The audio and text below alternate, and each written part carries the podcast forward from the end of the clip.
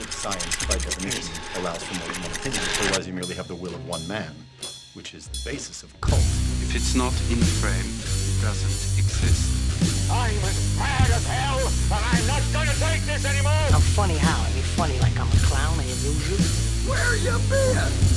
Drunk. Wendy. Darling, light of my life. Oh!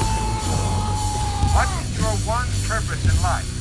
To explode, of course. I like death with sex. How about you, Casey? You like sex with death? Yeah, so fuck up and I did. I almost lost my mind today at my coworkers just because um, I was like, hey, uh, you guys ever seen The Departed? Because like movies started coming up a little bit, and not one person had ever even heard of The Departed. I asked, I asked like no kidding, like eight people, and no, everyone's like, is that a horror movie? And I'm like, no. I'm like, how have you? I'm like, literally, it's it's not that old. It's got Leonardo DiCaprio. It's got fucking the, the Matt Damons, Jack Nicholson, fucking Mark Wahlberg. Like it's got it won Best Picture at the fucking Academy Awards. Um, Dude, I has actually was no talking about this. It it I think it just was this like overnight like cultural phenomenon that hit and everybody for like one St. Patrick's Day was just like, you know, I'm shipping off to Boston. Boston, they were straight yeah. up fucking just went bonkers with this movie cuz I it like for me personally I saw this movie in theaters and then I think maybe once or twice with John, you know, and like the guys like watching it again uh, like a year later. Like I I have not watched this movie and or slash thought about this movie in like 15 years. Yeah. So it was definitely like for me just this like bolt of lightning where I was like, wow, this is huge, one best picture. Everyone was like, greatest acting ever. You know, it's gonna live in infamy, and now no one talks about it. This this is the Cult of Cinema Knowledge podcast. I'm Levi. That's Jordan over there. Uh, obviously, we're talking about the fucking Departed. Departed, the la de- departed. who's That, that's the- what it. That's what it spawned, dude. Every late night show, everyone was like, "The Departed, Boston, dude." Yeah. So, yeah. Departed. Um, yeah, this movie, man. I my first it was it was like exploded when it came out. I think my reaction to it is kind of weird. I think it stuck with me a little bit longer. Like I thought it was more popular than it was, I guess. But it's like um, I saw it when it came out, and I thought it was fine. And but I was uh, really pissed off because another movie that year had come out, uh, Children of Men, and I was like a huge Children of Men fanboy. I thought Children of Men was like one of the greatest movies I've ever seen, and I stand by that. Children of Men is fucking incredible. Oh, and go listen to our pod. Yeah, exactly. Children of Men is a masterpiece, and We love it. this movie came in and like absolutely dominated the conversation about movie discourse back in you know 2006 or whatever. Um and i was like what the fuck children men? Why is no one talking about children men? Um like it's still fairly popular you know and and then like the academy awards came around and children men got nominated for quite a few things at least. But in every category that children men was nominated the departed won. And so I like maybe not ever. I'd have to go look at it again, but I just remember specifically like the Departed one. Like, okay, I'm gonna look at it so I don't look like an idiot.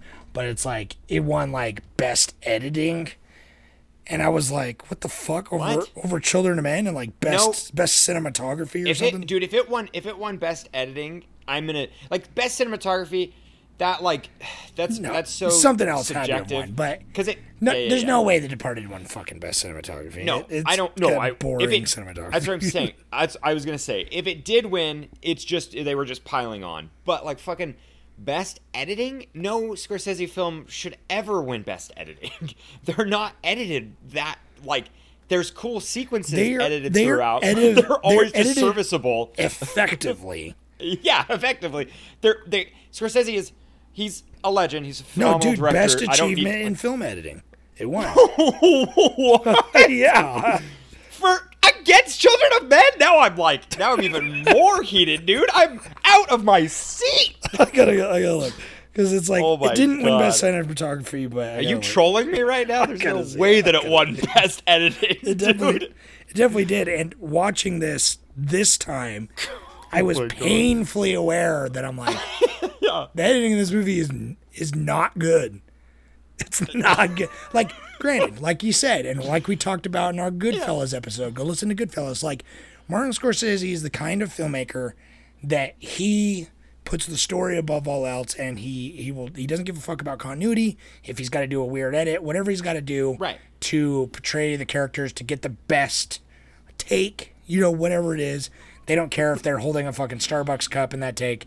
If that's the take that's got the best, that's the, the he's getting the rights, you know.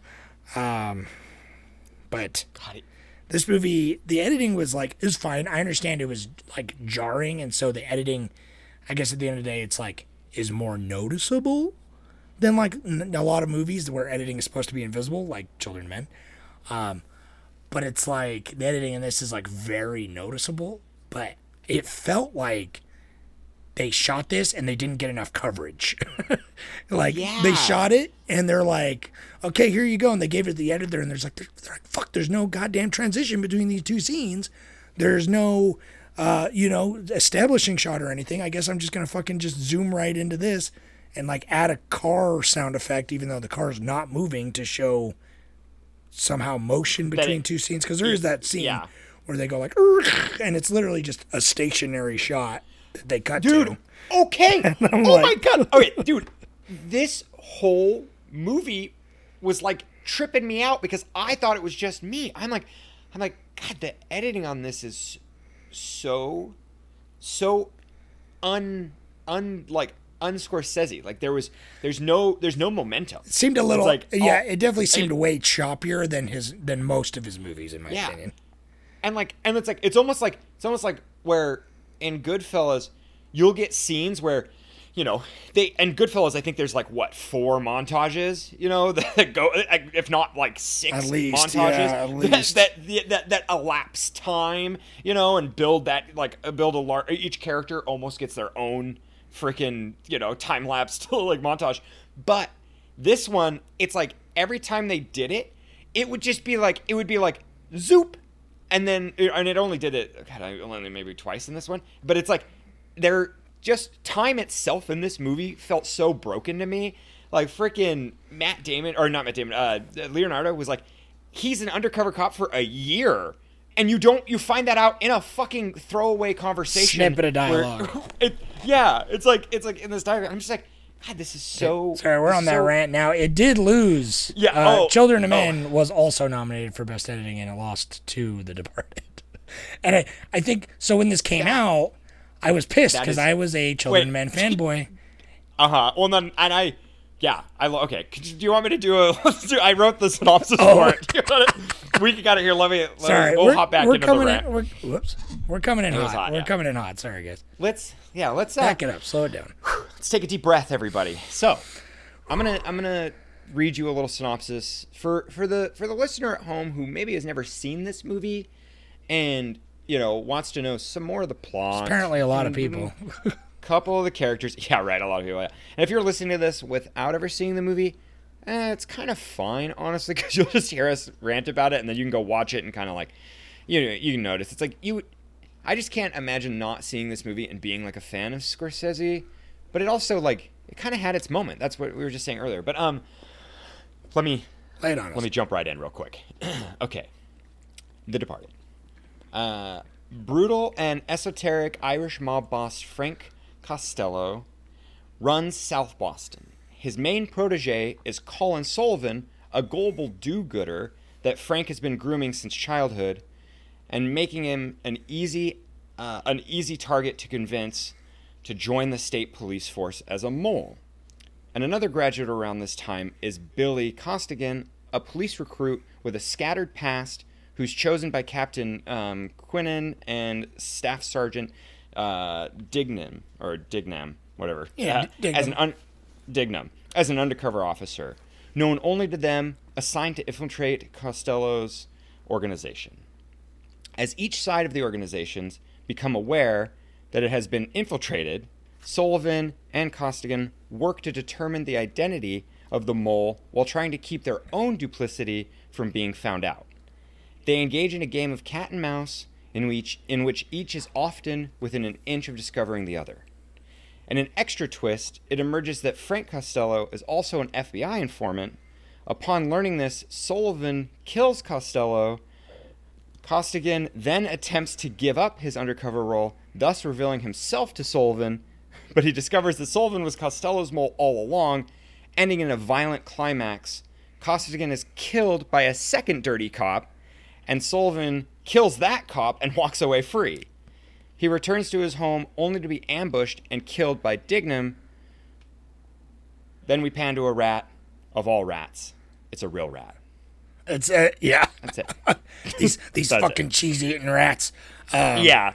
Very nice. So it's a yeah, it's like there's so many now that I read that I'm like you probably didn't follow any of that. 'Cause Nah, there's so you- many there's just too many names. Yeah, There's- they're all like rats. Too many too many like Irish names that Yeah. are all Matt Damon's a rat the same. mobster in with the cops. Leonardo DiCaprio is a Right. rat cop in with the mobsters. and let's see if we can let's see if we can make this whole podcast without saying they're the same side of each or whatever they're, they're the they're the other side of a coin or whatever what the what the fuck's that term I bet I can say go the whole podcast without saying that. Yeah. yeah you know that yeah like oh, no I I watched I watched a like a bunch of interviews like every interview with Mark Wahlberg every interview with Matt Damon every interview with Leonardo DiCaprio Look at you. they they say that they each say oh well they're you know well the main the main guys are The two a kids different are side like of two the same sides coin of the same coin. Yeah. Yeah, they're like yeah, they're like two sides of the same coin. Everybody, sa- I'm like, it must have been in their like press release or something. They Uh, had to literally, say that it's you know say that's that term. well, that's what makes this movie so exciting. Though it's just that Right. uh,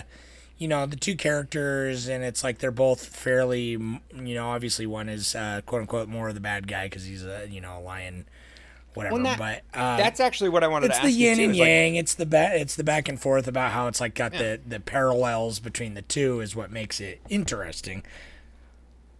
well, Um, this movie brings up a lot of like, it's like this really does a decent character study on protagonist and what that means. you know, like Yeah, a lot. who- I mean, a lot the of protagonist in this. Yeah, exactly. Because I mean, a lot of Scorsese movies, har like they have ensemble cast, but they focus on like essential. There's essentially like, uh, you know, like a narrator or obviously a main point of focus. You know, it's like you watch Raging Bull, it's Robert De Niro. You watch fucking Goodfellas, it's Ray Liotta. You know what I mean?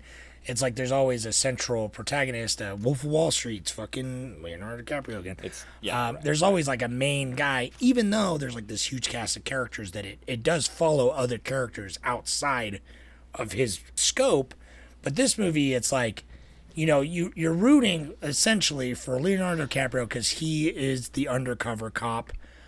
Um, but in his brain's just frying from the pressure. But it's just like you get the same, probably equal, if not more, amount of screen time from uh, Matt Damon's character as, and then like all the other characters have like a ton of screen time.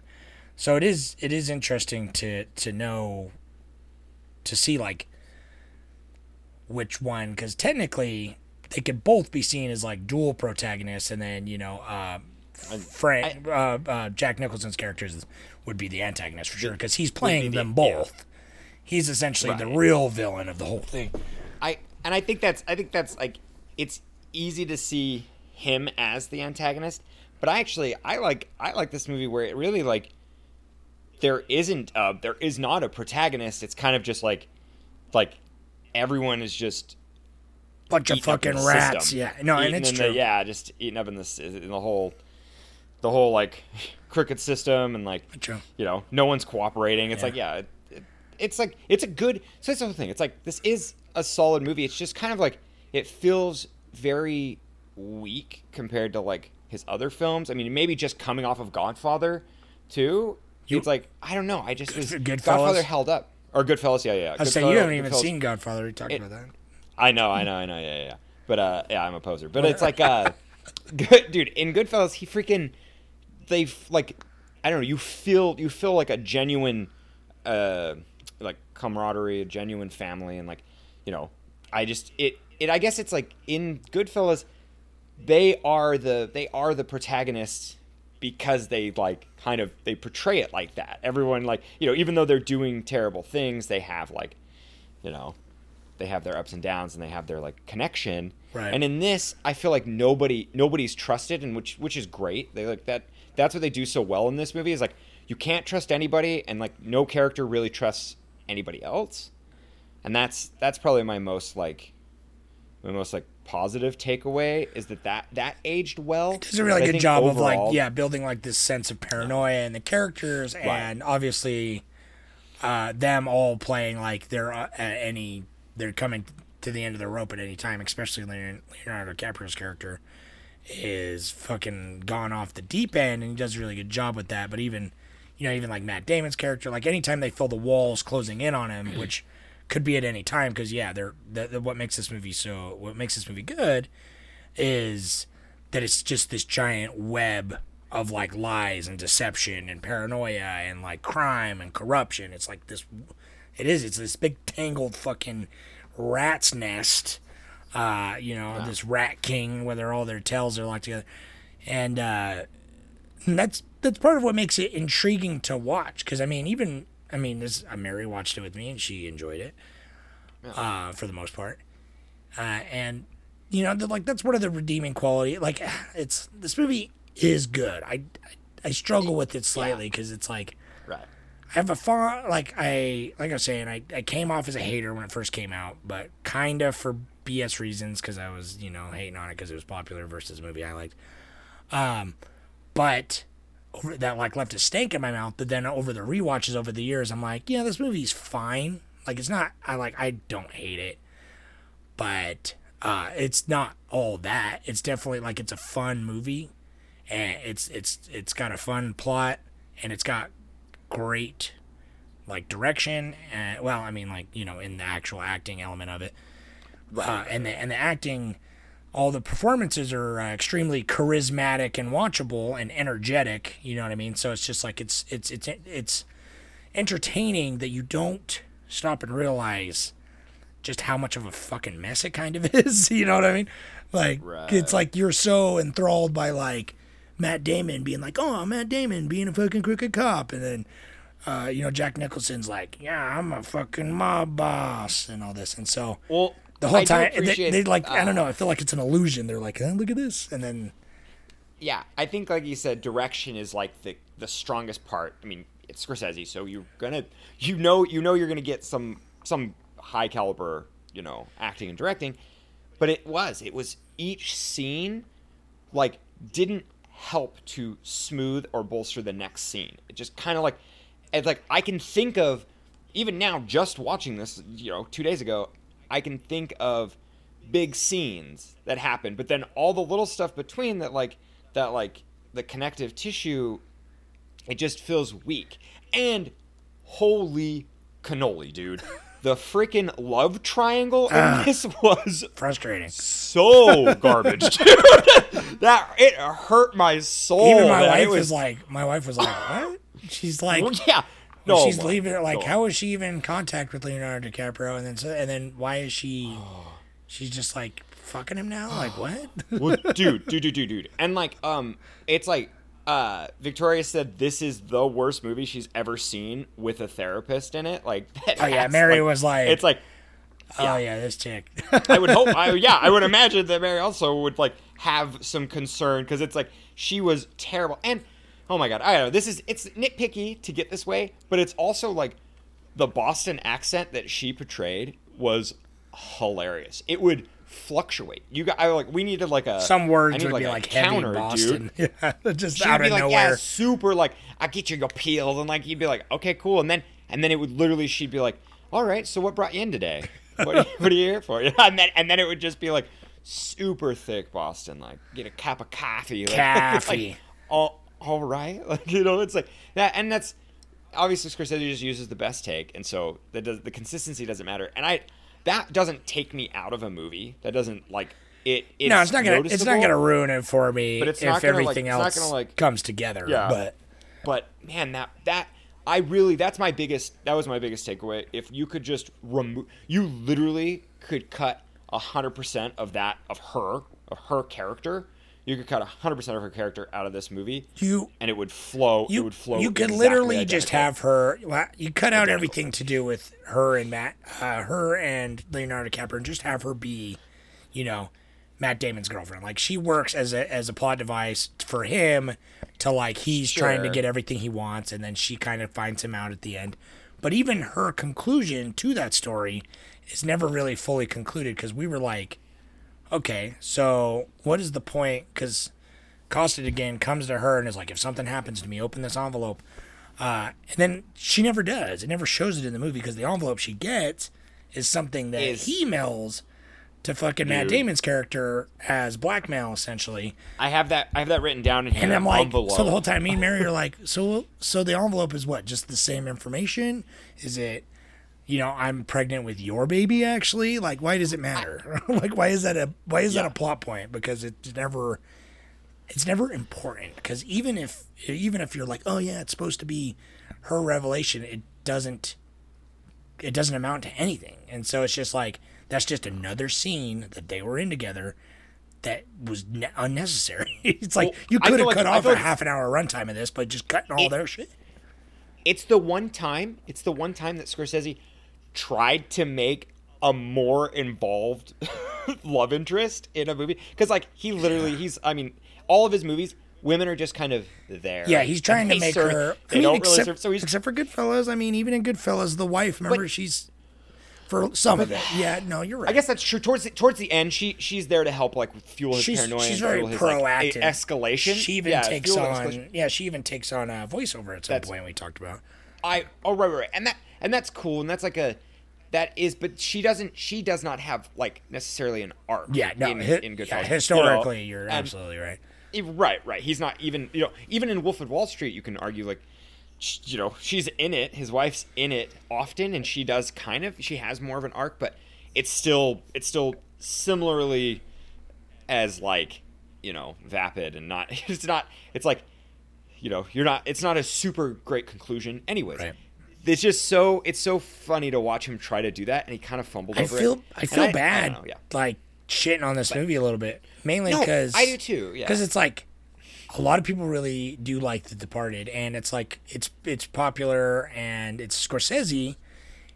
And, but I, but this time watching it, I felt like it was way more. All the flaws were just way more noticeable to me.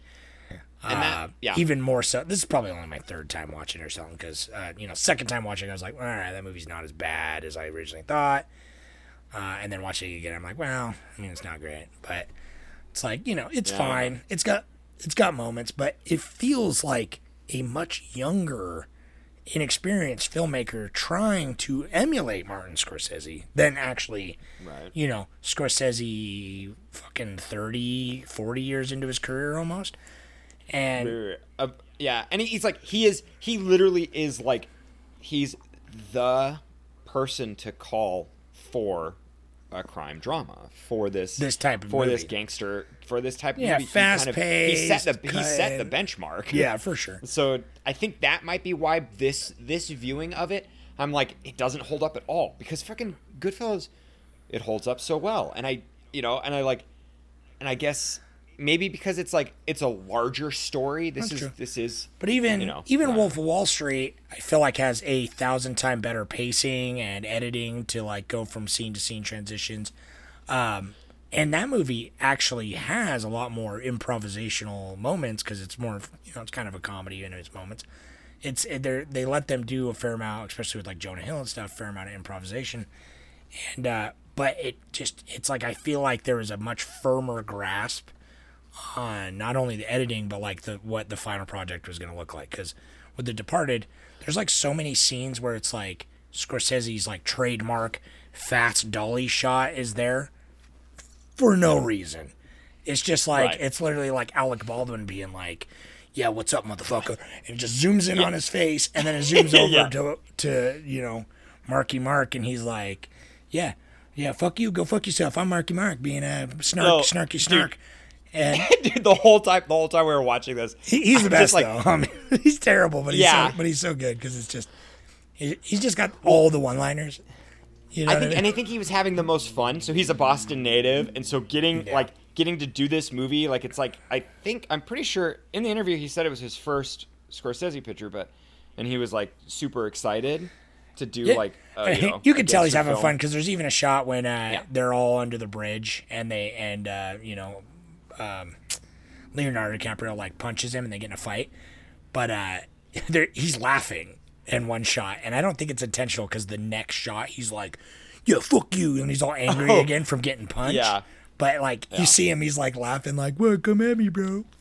like you tell, he's just goofing around. Well, this movie had a lot of so like you said with Wolf of Wall Street, uh, Scorsese. This was such a loosey goosey script. There was a lot of rewrites Dude, and a it feels like it because it it feels set, it feels.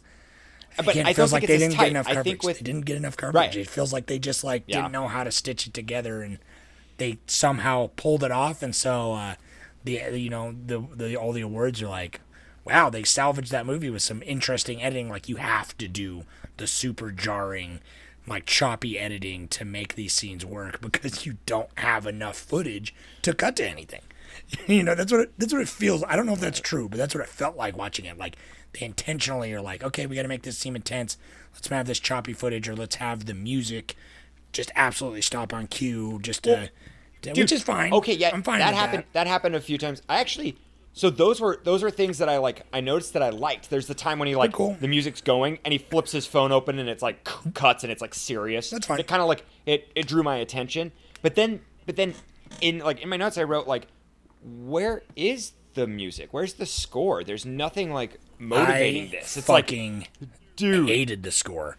it's terrible. Okay, I feel so bad. Okay, we're really shitting on this movie. I think I think it's like I think it's almost like we're we're just we're shitting on this movie because At the end of the we're day, a little astonished that it's that it's kind of this this bad. It's, It's almost kind of like, it almost feels like it, it was in production nightmare. So it had it had production hell. It originally was slated for like thirty million. And then Sorry, Travis, I know uh, you liked it. actors. I know, and I'm I'm and I'm super. I like. It's I like it. I too. like it it's too. One of those. That's the like, thing. It is. I I enjoy it, and it's fun, and it's. I yeah. It's got a lot of good qualities. I, again, I think we're just surprised that it's like. It's, it's so yeah, highly. so many glaring issues. it's so highly regarded. It's some of the best actors and the- some of the best filmmakers in the industry. Uh, going back and watching it, it's just like, wow, I, this is really not as good as this is not. Uh, the Yeah. fucking best picture, Martin Scorsese fucking triumph that you know. I feel like it was remembered in in film lexicon. You know, and it, it is. It, I mean, for, for even for me, I can't. That's and I think that's also my bias here. Is I'm like, I remember this movie being like, It was huge. I, I had a departed. cool. I had a big departed loved it. poster in my bedroom. Do you remember that in high school? Like a massive one, because it was it was made out of canvas, and it was pretty cool. Oh, I, I just liked it because you know I mean it was a cool big poster. it's a and it's like it's a it is a cool movie. Like this is so like I watched some other uh, just YouTube essays and it's like people are like, this is my favorite Martin Scorsese movie, and I'm like, I okay, I get that. I wonder if it's like you're just holding on to the nostalgia of it, maybe, Maybe. or like I mean it's it's got like I- like I said it's got an energy, Yeah. and it's uh it uh, aside from the romance uh, subplot, it's got a good the. I, I, don't like the s- I like the cat and mouse Yeah, a it's- lot it's got more a good- than it's got a good uh, Catch Me intrigue. if you can. yeah, it's got a good intrigue. It's got a good like it's got high stakes. Um, like it's you know it, it moves along. It, it's not. I don't think it's well paced, but it moves along at a like a quick pace that you're always.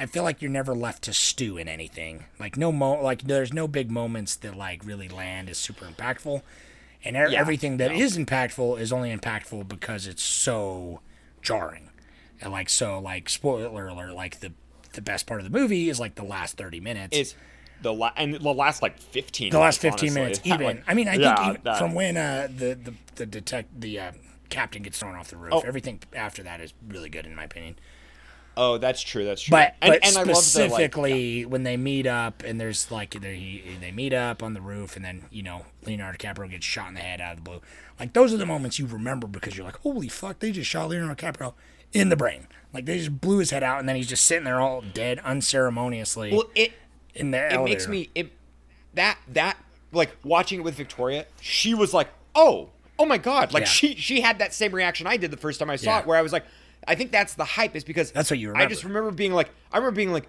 um, this movie was like daring. You know, I was just like, I was They like, just this they is just wild. shot like, the main see- character in the face, the good guy, You never see as he was about see to win. all the yeah, you never see all the main characters die. like it's like not it's not something that happens, and it's like yeah, it and it's cool the foreshadowing and stuff. It's like I understand like Martin Scorsese is still a good director, so it still has a lot of like it's it's still like you said. yeah, it's still better than really like you know seventy five percent of the other garbage out there. Um, but it's uh, I don't know. came out the same year as Prestige too. I was just looking, and that only got uh, like Right. got a little bit of love, but not much either. Yeah, I'm I'm just trying to think like well, so I I actually the first movie that came to mind. This isn't really the this isn't really like if you liked this movie, watch this movie per se. I think if you liked this movie, you should watch the original, which I planned. I I, want do, to, especially after I- our uh, foray into Hong Kong movies with like the killing and stuff. Uh, The killer, pardon, uh, made me really want to rewatch uh, or watch fully the original. I've only seen like a scene from it, but I, I want to watch it. In- Yeah, Infernal Affairs a Hong Kong movie, which again, Yeah, this I is mean, a I- remake. We're doing remake month. yeah. and I, I I heard it's good. So That's why it's like, I heard, you know, do all the good ideas and the bad ideas come from the original? I'm, I'm curious, to because apparently they pull from parts from the whole trilogy. I guess there's a whole trilogy of the original, and they pull Oh. certain storylines. So I'm wondering if like that love angle is like a, an extra storyline that they pull. I don't know. Right. Uh, and that so I'm that- curious. That makes sense. I wanna watch it, I'm That makes sense why it, it does kind of feel it feels like because it does feel like uh, two completely different movies are being made. Mm-hmm. You could you could theoretically like cut this in half and make two two movies where you never meet the other character and it's all just kind of that. It, it like it feels like uh is that like the I guess uh, all of the wire. It gave me a lot of the wire vibe. That'd actually be cool in- if it was like you know. a whole movie, like talking about protagonist. Make an hour and a half long movie following Matt Damon as the protagonist, then make another hour and a half long movie, like a companion movie. They should do that more often, where it's like two movies, the scenes the scenes inter- yeah, that take yeah. place during the same God. time. They've done that, right? What was that? They do it in TV shows. They do it in TV. Nice. There's a movie. Oh my god. Okay, it'll come to me. It'll come to me. But um, anyways, I wanted to say two quick things that are kind of interesting about this movie. Uh, Martin Scorsese, when he won the award uh, at the Directors Guild, he said, "This is the first movie I've ever made that has a plot," and I thought thought that was kind of funny because it it like it is a lot. I mean, the plot drives this a lot more than I feel like. The, like the characters, you know? a lot of I his mean, other the characters movies are definitely character driven as opposed Yeah. to plot driven. Yeah, yeah. So I was like, I was like, oh, that's kind of that's that's that's funny for him to say. He's kind of ribbing himself. But and then another thing that's wackadoo, Scorsese, ne- he didn't know this was a remake. so Really? if you want to, yeah, if you want to like, if you want to, if you don't want to feel too bad, the fucking director himself didn't know he was doing a remake until in until until into production. Like he He was, just, they they, just got was- the script and he's like, cool. The, one hundred percent. He gave he gave the script to uh, Leonardo DiCaprio because they just got done working on a on Aviator, and then he gave the script to Leonardo, and then he like got Marky or he got a uh, Mark or um, Matt Damon, and then like and then it was then it was like Jack Nicholson, and then he got those guys on board, and then in production they they went through they had the script they broke it down everyone like went over it did their parts and then during filming he was like oh this is like they were like someone on set was like oh the similarities to like you know the foreign film that this is based off of uh and he was like he's like oh i didn't he's like i didn't know that and so he avoided he avoided the original that, altogether point, and just made his own yeah, You movie would need to. Right. And I just I was like, well, how do you feel about that? That's kind of interesting to me. It's like it kind of it lets you make your own movie, you know, put your own mark on it. But it also like there's certain things in there where I'm like he had to have known, but I, I guess feel it's like so interesting. Yeah, right? I feel that is interesting. I do feel like because of that though, that explains some of the there's like a that disconnect for me, and I think it's because it's not his fault. Because at that point, you would want to avoid it to make it your own thing, but the tran the it's lost in translation because the person who for sure knows that it is a remake or a reinterpretation or whatever you want to call it is the screenwriter, and so like whoever wrote the screenplay, uh, which nobody cares about writers. Sorry guys. Uh, I know, whoever I know, that yeah, fucking rip, guy was, Rip. it's uh he wrote it with like probably all these intentions and like themes and whatever and then Scorsese's like okay I'm going to take it and make it this way but without having knowing I don't know like he's interpreting his own themes it's interesting it does make it more of an interesting like interpretation cuz he uh he doesn't care where it comes from just what it is and what it could be as a final product as a filmmaker like what what vision do I have for this film uh, it is kind of interesting. I think uh, be an interesting way to approach some stuff. I wonder if you ever watched Yeah, it, it- like after the fact. I w- well, I would imagine Martin Scorsese's like he's he's the biggest film nerd in the world, so I'm sure that he's I'm sure that he watched it afterwards. He's just like fuck that shit. yeah, right. No, dude, he like Um, he knows he knows so much about movies. I like I love his knowledge, and that's you know. can I? But I gotta dump. I gotta dump some more because we we uh, we're gonna say yeah, go, I, I mean, lay it on me. man. I never I'm- finished yeah. telling you why I fucking hated the score so much. It was terrible. Like the, the it was just like the generic guitar score in between classic Scorsese uh, you know, soundtrack. Cuz there is a difference. So Right. so I feel he and he's he he's he's king of soundtrack. Even though Usually. he gets fucking he gets mocked constantly for like reusing the same songs, which to me personally, I'm like he he likes to use the same song and he uses it really well. if it totally if- yeah if one scene they use a song and then that same song is used later and there's some relation to the scenes that are supposed to make you like come full circle or have some kind of thought about the two Right.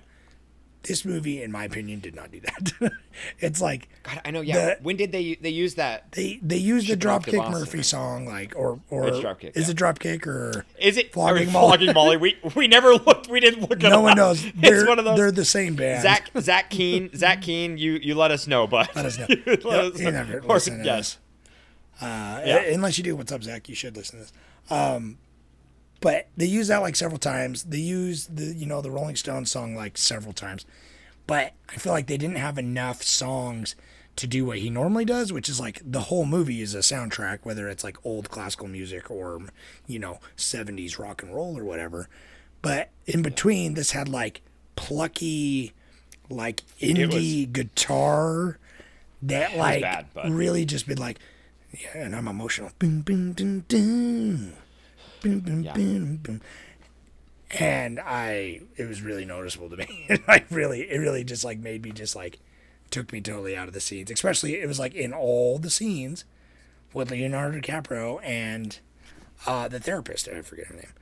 But it's like all those scenes had this like plucky, plucky dramatic guitar that were uh, I did not like. But I don't, I don't want anyone to think that I hate this movie though, because I don't. Yeah. I, it was just sad No, because I I, I had a good time watching it, even though, uh, you know, it's flawed. It's definitely it's deep. It's deeply flawed, but it's not. I don't think it's a bad movie. It's just not. A, it's just not a great movie. It's a fine movie.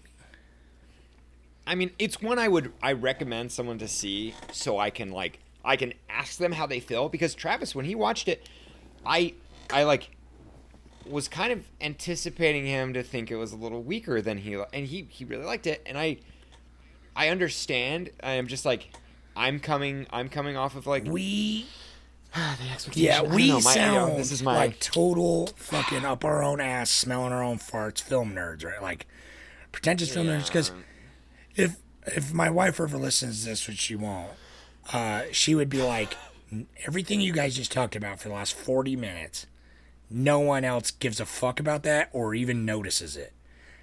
Uh, and I always say, well, you notice it, just maybe not. You know, you notice it subconsciously, and you you do or don't like it, and it affects you.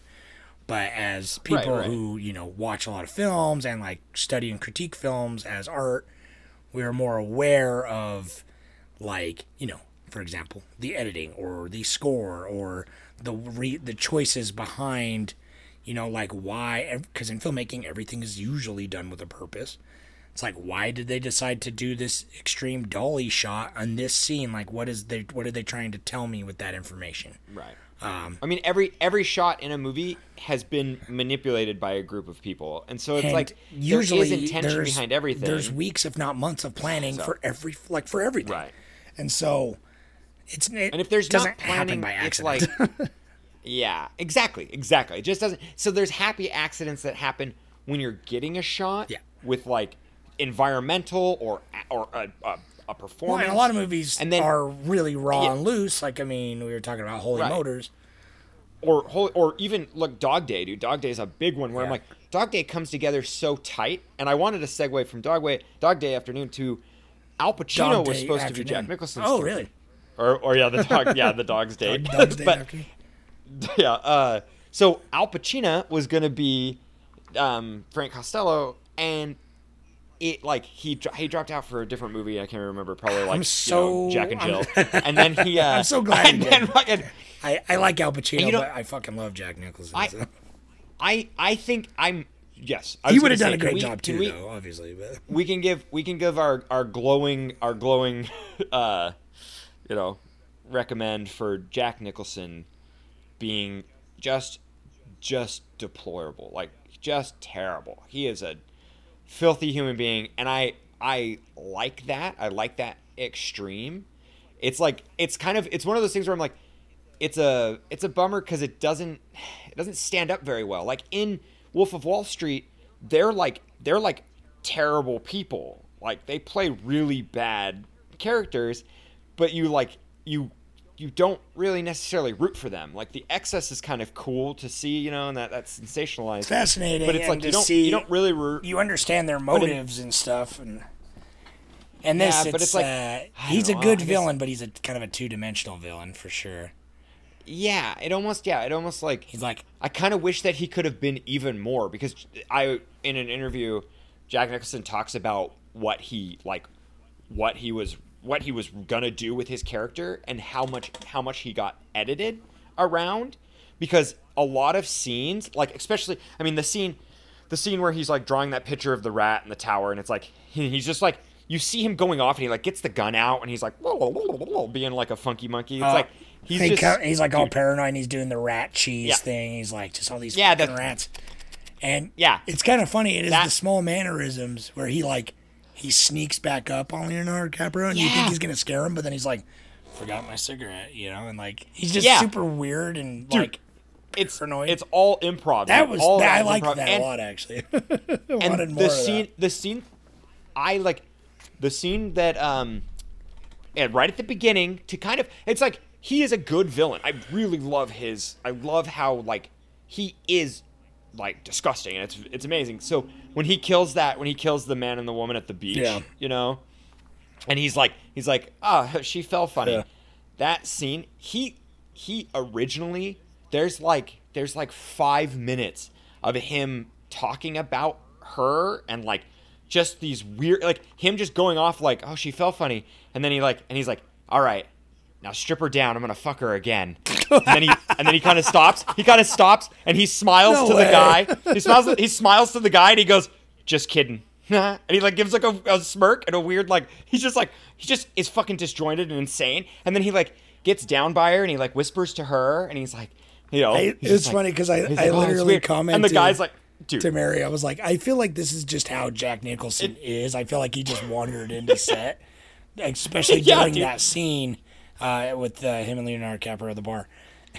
that makes that makes sense. I wish they would have left that in. Then see, then you make a third movie that's just Yeah, Jack Nicholson. that's just him. uh, Frank Well, Costello's character. No, you make it. You make it Jack Nicholson and and fucking the kid. You know, as the kid, and you just make a Goodfellas remake, like a Goodfellas, like Essentially. You know, mini plot because it's basically just that. It's kind of it's kind of funny because he kind of baits you into it. I expected when I first saw this to get that kind of movie. I didn't really know what to expect in it. So like when he's like a little kid and he's talking to him, I thought, oh, here comes here comes another Goodfellas style, you know, him growing up and getting really tight with it, and then like then getting into the police. But it's kind of cool that it just like jumps right into it. But then I don't know. It also kind of it takes away like the relationship. I don't really feel a strong connection between you know Matt No, Damon's especially character since they're kids. He's like. They treat him like they just became, um, you know, they've been like, oh, you're Right. on my payroll instead of you're like this father figure I never had. Because Right. even when he betray, even when he, at the end he finds out he's FBI and he betrays him at the end, and then at the in the warehouse and like shoots him, it's like you you, you like it is a nice scene because he's like you were gonna give me up, but it's like he's more looking for his self interest. There's no there's not that emotional weight of uh, you basically raised me into this family and then you betrayed me. Like, it's really more like, did you tell the FBI about me? Because I'm a cop, I have my own life, and now I work for you. And it's like, no, dude, uh, Yeah. you've joined the police force for him. You know what I mean? And it's like, I feel like that's not, that's not there all the way. You know what I mean? But it's, uh, it could have been. And that could have been even more of a that would have pushed Would've it, been made this movie a lot deeper, tighter. Yeah. a deeper character Yeah. motivations for you know Matt Damon's character, which you know he was still a pretty Yeah. good character, but I'm I'm really bummed that we didn't get to. The city wasn't a character, man, and he like Scorsese can do that really well. I felt but I he felt just like, he was gonna do that because at the beginning it was very like going down. It's playing the Dropkick Murphys. They're like doing the cuts, and he's like, "Oh, you salty piece of trash," you know, and he's like, uh, Yeah. they're kind of he dabbling. in shows like old footage. Yeah, he Oh goes to jail, you know, right at the beginning, and it's like they're in ple- the police academy and he's in jail, uh, and all this stuff, and they're rising through the ranks, and then it's like, that's it. He he uses it's just kind of it felt lazy too because it's like he uses like the same set again for no for no specific reason. It's like not The like warehouse, A, uh, like it's not like a yeah. It's not like a yeah. It's not like a headquarters or anything. It's not like like it's just like a random building where I'm like, is that the only vacant building in Boston? Yeah, Like, oh, it's a like, cool one that you, know. could get on the roof of.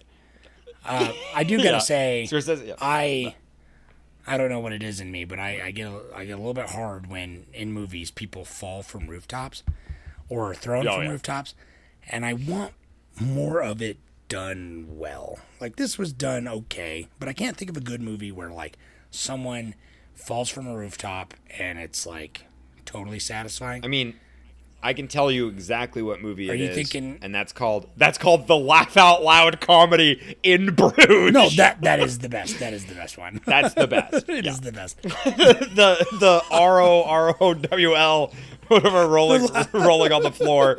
Ro- Rolf the and funniest movie I've ever seen when he uh, attempts to commit suicide off the bell tower and and lives. it, yeah, yeah. I mean, yeah, Just long right. enough to suffer. he's- Just yeah, he's he successfully commits suicide, but then it's like it's just drawn brutal. Uh, I think what you're the word you're looking for is hilarious.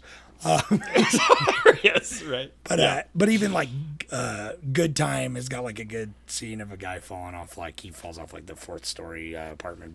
Oh, But I, they showed those scenes in the trailers because Yeah. you got the shot of this of Mar- it's not Martin Sheen. Why do I always say that? Is it?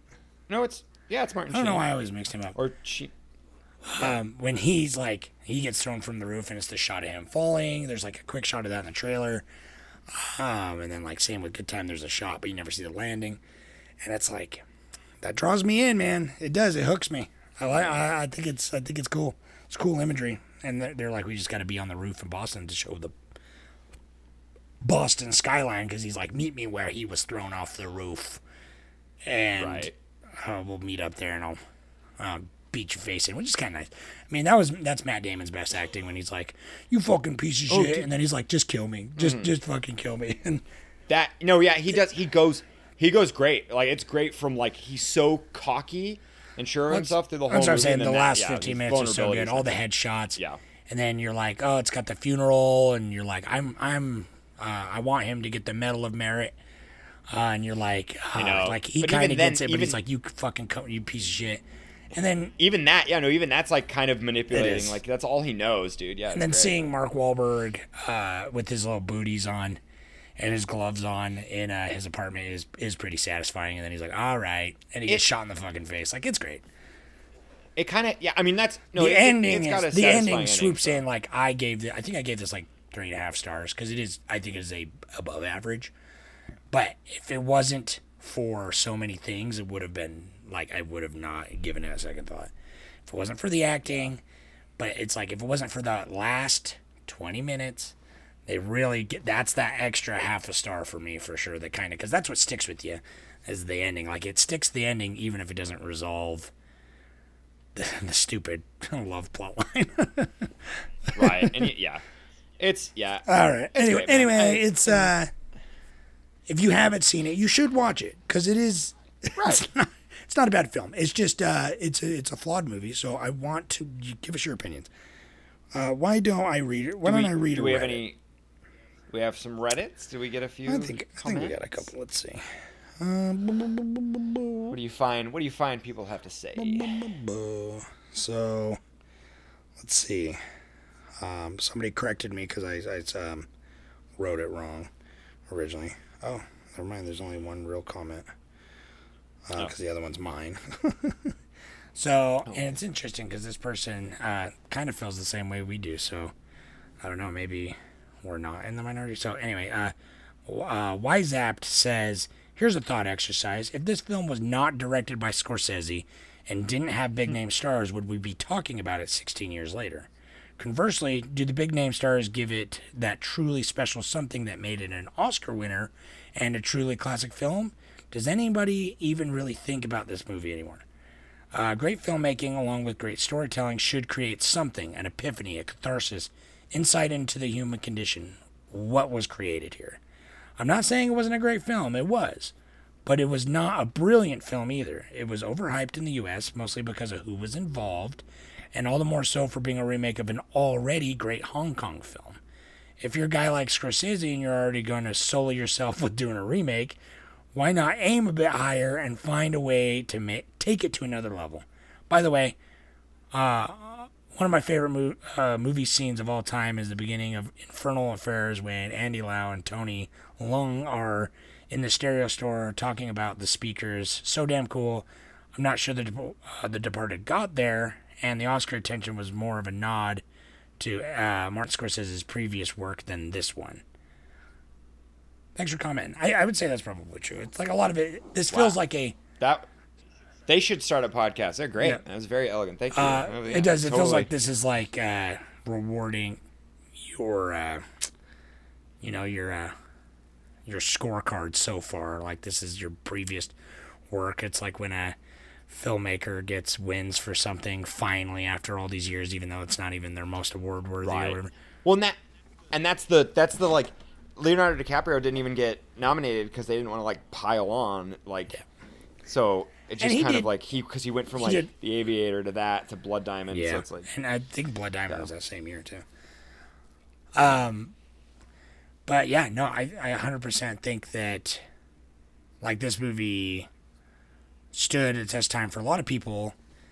Um, I don't know if I'll ever watch it again. Like I would, if somebody was watching it, I'd catch it just for the cool scenes because there are a lot of good scenes. It's just how they're for me. It's how they're pieced together to make a whole is not fully effective as like just from a filmmaking standpoint of view. But like the commenter just said, what are we left with there? It's not. There's not some like what? Don't be a rat. I, yeah, what I mean? right. No, and it's like it's one of those. It's supposed to be so. It's it's actually kind of it's endearing and also frustrating. Scorsese's an old school director. This is a movie. Crime doesn't pay. That's true. I mean, that, and, that and not, literally and not every it. movie And- has to be like this. Right. Like, you know, I was shaken to my core by its themes and its character. Like, it can, like, this movie feels like it is a it is a fun action thriller movie that could have been directed by like Tony Scott or something, but they it, it wanted just to be a little bit more of like a prestige type, you know, what Scorsese's He's known for, like a big, more like I- like more of artistic, grand, epic film. And what happened is it fell like right in the middle, and it kind of ends up being a little disjointed because of that. Because this is directed by you know Tony Scott, who did like you know Man on Fire and like fucking um you know. What's the what's He the precinct yeah the uh, what's dude. what's the one pre. uh, Top Gun. it's Top Gun. This is what I was thinking of. Uh, oh yeah. but he, I mean, he's dead now. He killed himself. Um, but Oh, that's brutal. Really, I didn't know that. uh, it was when I was living in L.A. He jumped off the bridge there. Remember?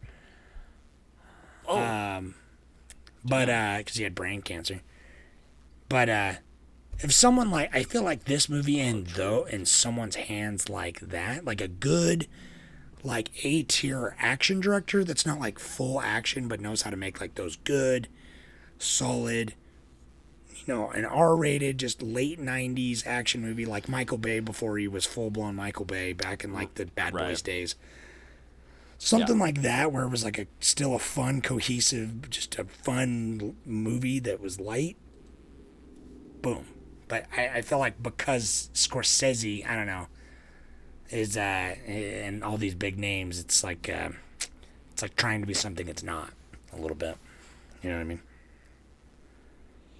Yeah, I mean, I the budget on it was, it it got up to hundred million, and that like, that was just, that was like over fifty percent went to went to like crew and cast like straight up. So I think it just kind of became inflated, and it was more of like a good time on set than like than fully flushing out the film like you said, there's not much filler. I think they just got on, they shot all their stuff, you know, and then that, and then they just like, they got in, got out. Yeah. Uh, yeah. Yeah. Well, You know, so it- it what, grossed- did, what did it, make? It grossed 300. yeah, I figured it grossed a lot because I mean, So it's- again, it was very popular. Because unlike uh, the last Best Picture winner we talked about, Birdman, it's like there was a certain amount of hype around Birdman, but your average moviegoer, I feel like, did not go see that movie. Your average moviegoer, especially back in, you know, 2006, definitely saw fucking Departed, and especially when it came out, like everyone watched The Departed. It's like my parents, but but then again, I, I asked everyone at work, and no one had fucking seen it, so. Um. yeah, and I wonder if that's like an age, age. Yeah, someone? I don't know. uh, everyone- bless her heart. I, I hope you listen to this, uh, Drady, if you listen. But uh, after I brought up The Departed, she had the gall. She knows it bugs me too, and I think she just fucking with me a little bit. She had the gall to ask me what I thought about Avengers Endgame. noise. But I, uh, you know, I was just like, yeah, it's fine. and that, dude, I uh, oh, It, do, it does what it does fine, but I just don't like what it does. but uh it's actually that's really that's really fun to think about too. Because i i don't know if i said this earlier right? This this movie reminiscent to me in the same vein of like it being like fucking like hyper masculine is like fight club. Mm-hmm. And i just feel like i i don't know why i compare those two. They're not like the same movie at all. But I like for how for the the cultural shift and like everybody talked about it. It's like Fight Club totally like it it. I mean, from the last time I saw it, it like aged really well. Fight Club, So, in my opinion, is I a mean, you know. far superior movie. But- And I no, and I agree. I just think that like that everyone talked about that movie. It was like this huge like I, I- every every fucking like you had the poster of The Departed. You had a poster of Fight Club. I- every like fucking big- big every fucking frat kid. yeah, every fucking frat kid had a poster of Fight Club. You know, everyone was like that that. You know, everyone talked about Fight Club. It was like that's the bit. It still kind of it still kind of is. And I think like The Departed just it struck lightning again in that same vein, but it just it didn't it just tapered off. I don't think it like I don't think it's gonna hold up like like you said. Like Well, it came in a- it came in a- said. Are we talking yeah, about it it? came in at like kind of a perfect time because it's like in the mid 2000s, like it was, you know, it was just like this cool, gritty action movie with big, or a cool, cool Right. gritty crime movie with big stars attached, uh, and like a big filmmaker. It wasn't trying to be particularly like challenging, wasn't trying to like, you know, it was, uh, it was, it was fine. It was like probably one of Scorsese's closest things to like a big blockbuster movie. You know what I mean? It's just Yeah. like making this big movie with like, you know, because it's got it's got wide appeal and it, at the time, yeah, it was it was uh it was cool. It was badass. You know what I mean? and it and it and it was like it was almost like 20 years since he directed uh or not 20 years like it was like 10 years Yeah. between that and casino so Yeah. it's like you know kind of getting another scorsese i think people were just ready Yeah. for a, another scorsese because it's like the irishman did really well Uh, yeah. you know so i just I, I really like The Irishman, but people didn't watch it because it was too Anyways. long. Right, right, right. Uh, let's let's end the theatrical release and shit. But anyways, um, let's listen to Travis's thing as we've we're we're running All right. over. Can time you- now? Let's hopefully you can hear it. Are you ready? yeah. Hey guys, The Departed is a great crime drama with gangster violence reminiscent of Scorsese's Goodfellas. This movie has an original storyline with great actors. The scene where Jack Nicholson breaks off Leonardo DiCaprio's cast, then continues to hit his arm, reminded me of the great hobbling scene in Misery, when Kathy Bates takes a sledgehammer to James Caan's ankles. While discussing The Departed with Jordan at his work, other societal topics came up, which sparked a good conversation about things presented in this movie and things not. For me, that's more evidence of this movie's greatness, and that it creates talking points which can be discussed after. The overtly offensive language in this movie shines light on a reality that gets glossed over in most crime dramas. Jack Nicholson's character alone says so many offensive things with potent words, one can see this movie is not appropriate for children, for example. So my question for you two is, what do you think about censoring hateful speech in cinema? And do you think it'll ever happen? Thanks. Oh, thanks, Travis. So you didn't, you didn't hear any of that at all either. No, not even close. And it's funny because we literally we literally spent like a half hour before before this trying to figure it out, and it totally just it didn't work this time. I don't know. Um. I'll get. Anyways, I'll, fi- I'll figure. I out read a way, the transcript. I'll I- figure out a way to just do it on my Well- computer like last time, even if it fucks the video up a little bit. I don't care. Well, we can let's do it. We'll run a test again. So, it anyways, so Travis, thank you for Yeah, calling for in. calling. I uh, I have the I have the text to speech, and I've I read it. Again, and I, Travis. Um, I'm glad you really like this movie. I, I feel bad because we Yeah. are generally really positive about a lot of the movies we like. We watch a lot of movies that a lot of people do not like, but we talk about nicely. And Uh. I feel I do feel bad for like mostly shitting on this movie this whole time. Um, yeah, yeah, yeah. When you come in, when you come in, Travis, we can. dude, we'll talk I still about gave it. I still like- gave it three and a half stars because it's like deep down. I think that it's pros. I think what it does at the end of the day outweighs its cons. But anyway, Yeah. And it per- performance wise, like I literally like can watch like I was going through just clips on YouTube, watching scenes fuck. because it's like it's yeah, super really fucking entertaining. entertaining. It's just not Right. necessarily a well put together, you know, from a filmmaking standpoint of view. And like It's- at the end yeah. of the day, it's like you know, it's not not a movie I'd structurally. really if it was if it was a building, I Yeah. wouldn't want to live in it, but I would have a party in it.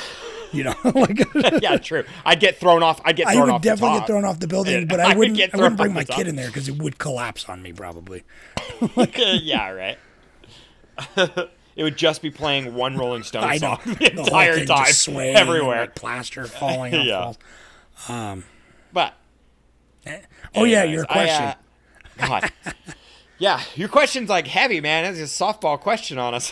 I don't think but uh, I don't think they should ever censor hate speech in movies, and I don't know if they ever will. I think it all comes down to um, how it's used, because I do I do see more and more pushback uh, about characters using being like offensive or being racist, and people immediately latch onto that without realizing that like this is a character. I think as long as it's used to portray a person who, you know, it's not portrayed in a good light, and it's like obviously this is not a person that's meant to be looked at. I think the most recent example is all the controversy around uh, licorice pizza. About how um, you've heard that about like there's the guy who's super super he's he makes the super racist Asian voice constantly. oh, he does. Oh, Uh, really? I I, haven't seen it I haven't heard this Uh, yet. You should, no, I haven't you should watch it. But he, he this yet, makes but I- he's like he does like really like the really terrible. It's like Charlie in that episode of uh Sunny where he's doing the super broken English in the Asian voice. But It- it's like yeah, it's and everyone's like, yeah. "Wow, I can't believe they did that!" Like, fucking cancel licorice pizza or whatever. But, um, and like, did no one realize that like every, all the characters thought that guy was a douchebag? Like, there there are people like that. Like he he's a douchebag, and it's played like he's a douchebag. And like in this, and uh, he's the actually- villain. I. But that's but that's the thing though. He isn't. So when it comes to language in cinema, it has it evolves. I think every Yeah. year we we we change from our from our like so we we keep some derogatory language and that transfers throughout Right. Well, like, But this movie's kind of interesting. I noticed there's a lot of like like the like it is like super homophobic and like so just like they like the homos, you know, that they use and like gay and Oh, like constantly. you know, like like fucking each other and stuff. And it's like it's so fitting for that time period though. It really is. Like watching movies in that it's like unfortunate in the because early yeah, 2000s. even the quote unquote good guys are throwing around the f word. And dude, the F words in this, like every time the F word happened, I physically was Yeah, like, yeah. "Oh. God, that's not that's not in movies." I know, and we're not talking it- about it's fuck. interesting. no, because fuck, fuck, fuck is fucking every day, great. dude. Nobody, nobody in the world. My grandma will Yeah. say fuck, dude. No one, no one cares about fuck. We're talking about that the hard F, yeah, like, he, that one that right at the beginning, uh, Jack Nicholson dropped a hard N bomb, and my wife was like, "Whoa," and I said, "Yeah, I know." Like, but then again, it's like you got to ask yourself, it's like, can I achieve the same effect without it? Because if you can, then there's no point And- to use it. well, and I, I feel like they, I feel like They they could have, but fine. uh, yeah, and but I think it's I think it's it's interesting because you don't really you don't get a character that is supposed to be sensationalized really using words like that nowadays in movies. But I mean, I didn't I don't know. It's like there are there are going to be directors that create characters that use those that use that verbiage and stuff.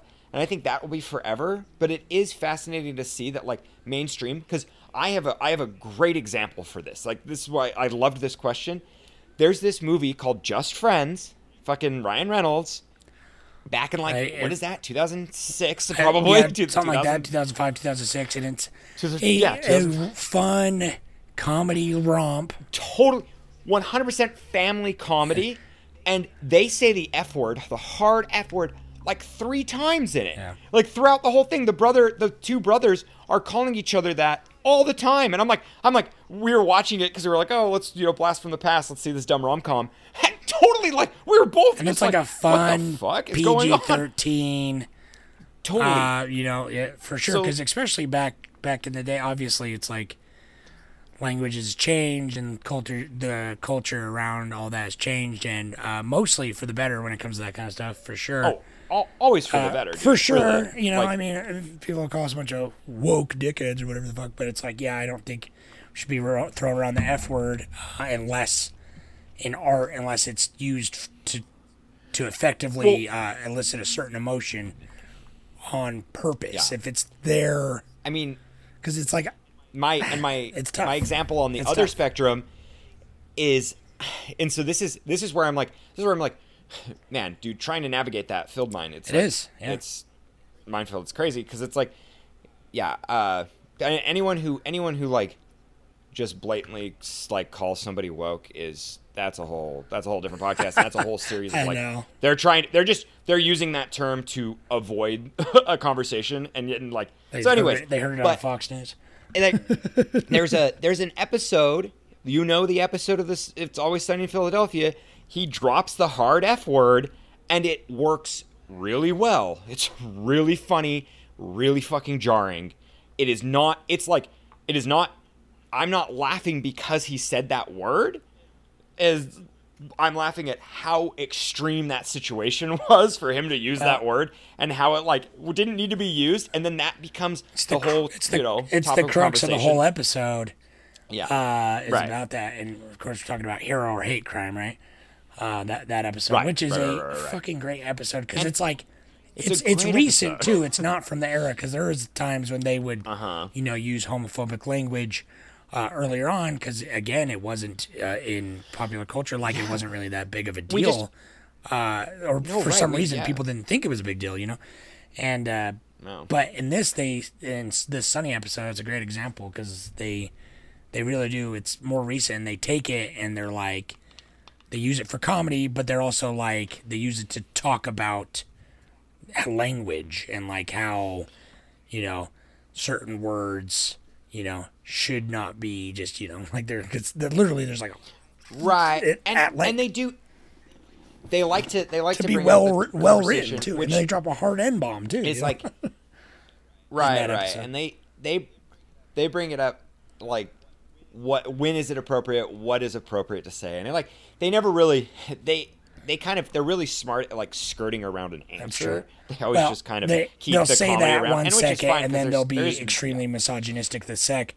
The next moment, Yeah. But like that's the joke. It's like, oh, okay, like unfortunately, you know, but it doesn't matter if you're making talking shit about a woman or whatever in that, and even though it should matter, and it's like that's kind of like how they they use it to their advantage in that. You know what I mean?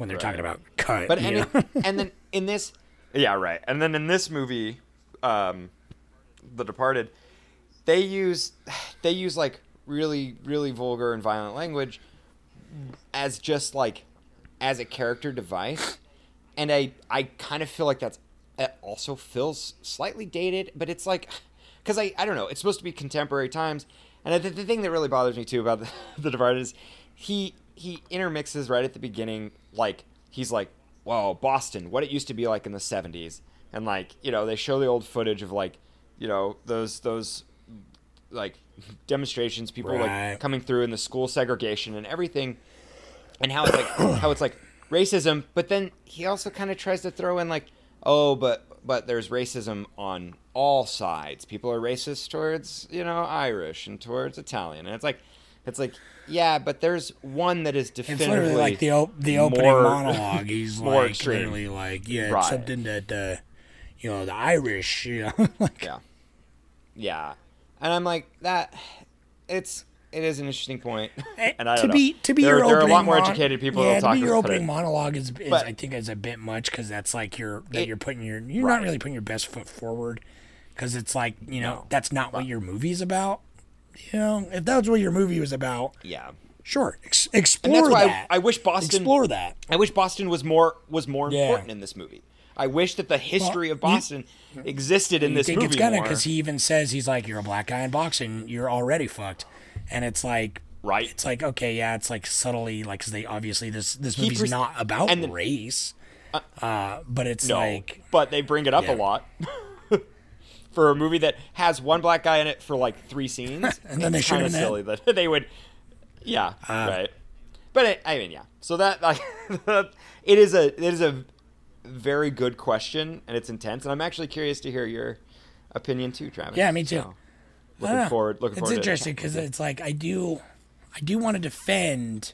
I don't want to be the guy that defends hate speech or anything, but it's like well, but uh, yeah. I want to, as a, A- creator, as a as a creator and a writer myself, I do think that it is important to be able to have characters like, you know, have a complex character that's like, for example, like you can have a guy who is a you know a great dad and a loving father and he has all these good uh good qualities but he's also a horrible racist or something. Like it's like you know it doesn't it's not all these good things and i think it's like important to have that in to have because there are like so many people like that in life you know like i'll meet people and then i'll think they're great you know, like co- like someone i meet and then all of a sudden i find out they'll say something super racist to me and it'll just totally catch Oh. me off guard Uh huh. like right. why are you talking to me Yeah. about that um but man i don't know it, it's a t- it's a tough one i think i think when used um when used effectively Well, it can be- but, and, and, Yeah, it can be used but constructively. i do think i do think a lot I of it in this movie was probably not necessary It, it it's super yeah, sensational. it's probably not That was- necessary. yeah, like that- I understand he's a he's a Yeah. bad criminal guy, and it's like maybe if you stuck with it, just him, just being a piece of shit to everyone all the time. Um, that's Right. different, but it's not even like three dimensional. It's just like um, how can I make him hated, and that's boring to me. It's like Uh-huh. you know, right. yeah, I, yeah, dude. That, there were so many. There were like there was a there was there were a couple scenes where like as I was watching it, it like uh, would be super like a chill scene. He like knocks on the door, and I'm like, "Open up, homo!" Like it's like all these like just they would use it in weird weird spots too. Well, where they're, they're yelling at like- all the firemen. You know, they're like after the beating them, and they're like dead serious. They're like, yeah, I bet I bet they're Yeah. all gay. He's like, yeah, I bet they are. Yeah. He's like, do you know, want to make I'm like- out now? right? Yeah, they were together. It is. It's dude. They're like on the picnic. They're on Yeah. the bench, like, and he's like smiling, looking at the building, and he's like, "Gay Yeah. fireman." Oh, and he's like, "I wish they." Oh, I bet their bodies look so nice. like, I just like, yeah, but when they're working out at the fire station. I mean, it's uh, Yeah. again, if you wanted to say something about like, you know, again, like having a conversation about like toxic masculinity and like about all this, that's like they're can't be alone with another man without feeling uncomfortable that like, oh, this feels gay or something, and so I need to like rip, I need to be, you know, homophobic Uh-huh, in yeah. order to like release this tension or something like that. It's like if that was a plot device or a character building moment, uh, I think that could have been interesting. You know, it's like, but it, like, why why is it there? I don't know. It's because I feel like they just have nothing to say. Yeah. Right. They want. I mean, and I think that's what I'm saying when I say like, in Fight Club, people say some really fucked up shit, and there's like wild ideologies in that, but it really functions to their character. And so in this, I just kind of yeah, I feel like it's kind of just hollow, and I don't know. That was that was something I like. I I actually like was super aware of the whole time, where I'm like, God, a lot of their like filler words and a lot of their like where their quote unquote relationship exists, like between like you know the murderer Alec Baldwin and Marky Mark's character, it's like they like would they would goof around and like say like you know like "F- I'm fucking your mother. Oh yeah, well you fucked my mother. You took all of my mother, huh? In, inside your body, huh? That's cool. And it's like I'm just be like I'm like, dude, you guys are like this is I get like locker room talk and these are like these are cool guys, but it's like a police are dumb and boring as hell and they're like they're you know i'm sure that's like somewhat you know because they this is one of those movies where they went they went to the police department and they like worked with them like everyone was like they That went makes like, sense. They're went like, on, I don't want to put it in the movie, you know, but these and- cops keep dropping n bombs and f bombs. I, I guess know. we just got to put Oh, it in for- there dude, for, for reality. reals. You know?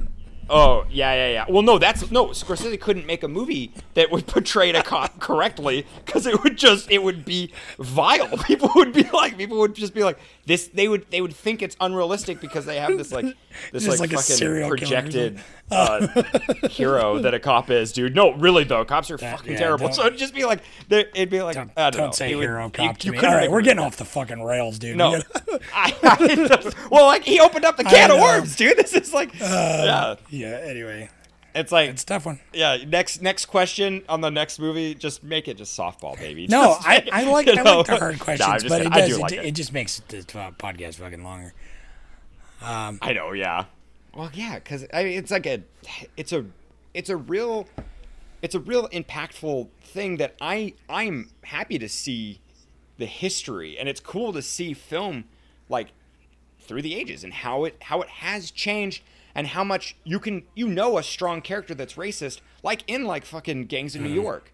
It's like he's he is like a despicable racist character, but it works so well for his character. It's like, you know, he just he harbors so much resentment, and it like works for the time period. Yeah, and, and So it's, like- definitely no excuse. it's definitely It's definitely no excuse to say it's from the time, uh, from a different time and all that. Well, but right, it's right. like, sadly, we gotta admit that, like, you know, Well, in the 20th century, like fucking 95% of all people were just super racist and terrible to each other for the worst reasons. And I mean, they still are, but it's just like, We- uh, you, you know, I don't know.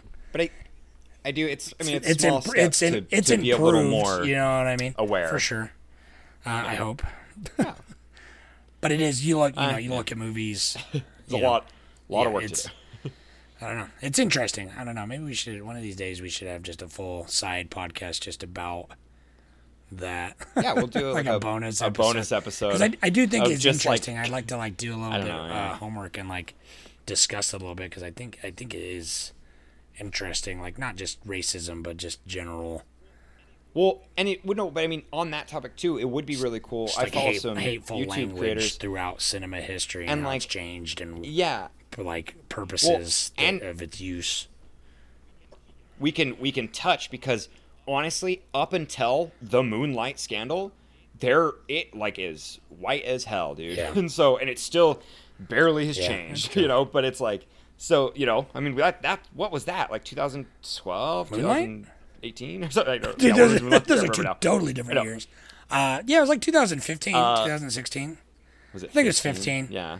I want to say, if I remember right. It won So- when I was living at the duplex, so whatever that was, because that Oh, was. I actually think that was the first Oscar Oh. party First. that I had, because this year was the sixth year, and so it was Damn, now, dude. 2015, and then 2016 was probably the year of the Oscars, but released in 15. Yeah, that makes Yeah. sense. All right, Right, anyway, right. we're Yeah. running at 120. Um, okay. Thank you. What did we you, Travis. forget? Yeah, Watch I know. more Yeah. Martin Scorsese movies if you if you like The Departed. Um, uh, honestly, I do Did- think See the um, original. yeah, check it out. Um, our next movie we're watching next week. We're doing remakes still. We're watching the 1988 The Blob, uh, which is pretty great. I'm excited to ch- to to rewatch that. It's uh, it's a lot of fun. So check that movie out. Come leave us a comment. Um, check out the website cultofcinemaknowledge.com. Check out the Patreon. Join us for our cinema rambles on there. Uh, we got all the movies. If you can't watch the Blob, you can watch it on. If you're a Patreon member, you can watch it on the Plex. Once I put that up, um, Instagram, Reddit, get involved in conversation. Uh, what's your favorite racist movie? I don't know. yeah, right. I, anyway, got, come on, let us know anything you want. Uh, and our our wonderful, awesome uh, Patreon subscribers out there, gotta hit up Kylie Landon. I hope that you guys have the Plex working better now. Anyways, I, we can we can try to troubleshoot that more. And then uh, Thomas, thank you for Yeah, doing it. You gotta and then catch moms, movie moms. Um, thank you. all right. guys rock. Oh, and uh, call us if you want to if you want Oh, to participate I like Travis. Stop recording, dude. give write, us- the, read, write the number. Oh, Write the number. Oh, Yeah, baby, you okay. Didn't make it. Alrighty. If you want to participate in a phone conversation with yourself because you're going to leave a voicemail, give us a call at 801 613 1501. You'll go you'll go to a Google voicemail and you'll be able to leave your thoughts, comments, let us know just everything you got on your mind, please. All All right. right. Thanks for listening. Uh, sorry that was long winded. Tune in night. next week. Bye. Bye.